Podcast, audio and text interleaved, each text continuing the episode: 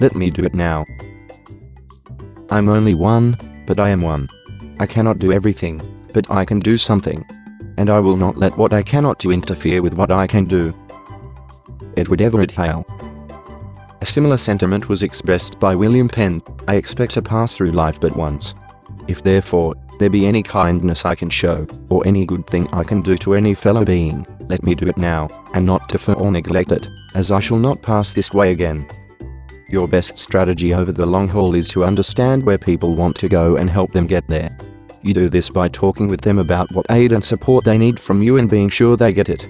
It may seem more expedient to charge full speed ahead and others be damned, but being too self-serving ends up, in the long run, serving no one. Your success is best served by helping others succeed. The glitch is that, no matter how well-intentioned, your offer to help is usually turned down or the response is, "I will let you know." If you sincerely want to help, do not ask what you can do to help or wait to be asked. Think about what the person's problem is or what they want to accomplish and then do something helpful. Proactively helping is most always much more helpful than help that is merely offered, though it does take a little more time, a little more thought, and a little more effort. Did that help? Is often the best question you can ask. As Sunshine Magazine pointed out, he who gives when he is asked has waited too long. The famous Anon had a particularly pithy way of emphasizing the importance of being proactive with others.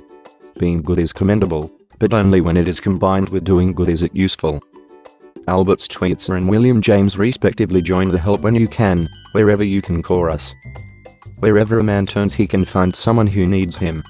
And act as if what you do makes a difference. It does.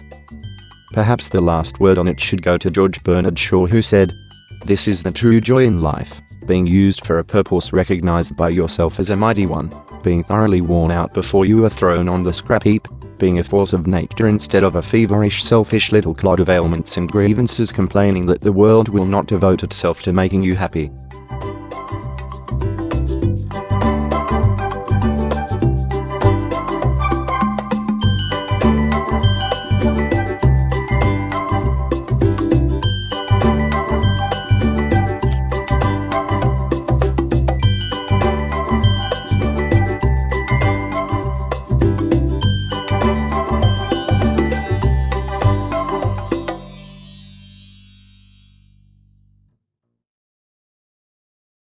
Music by Kevin MacLeod.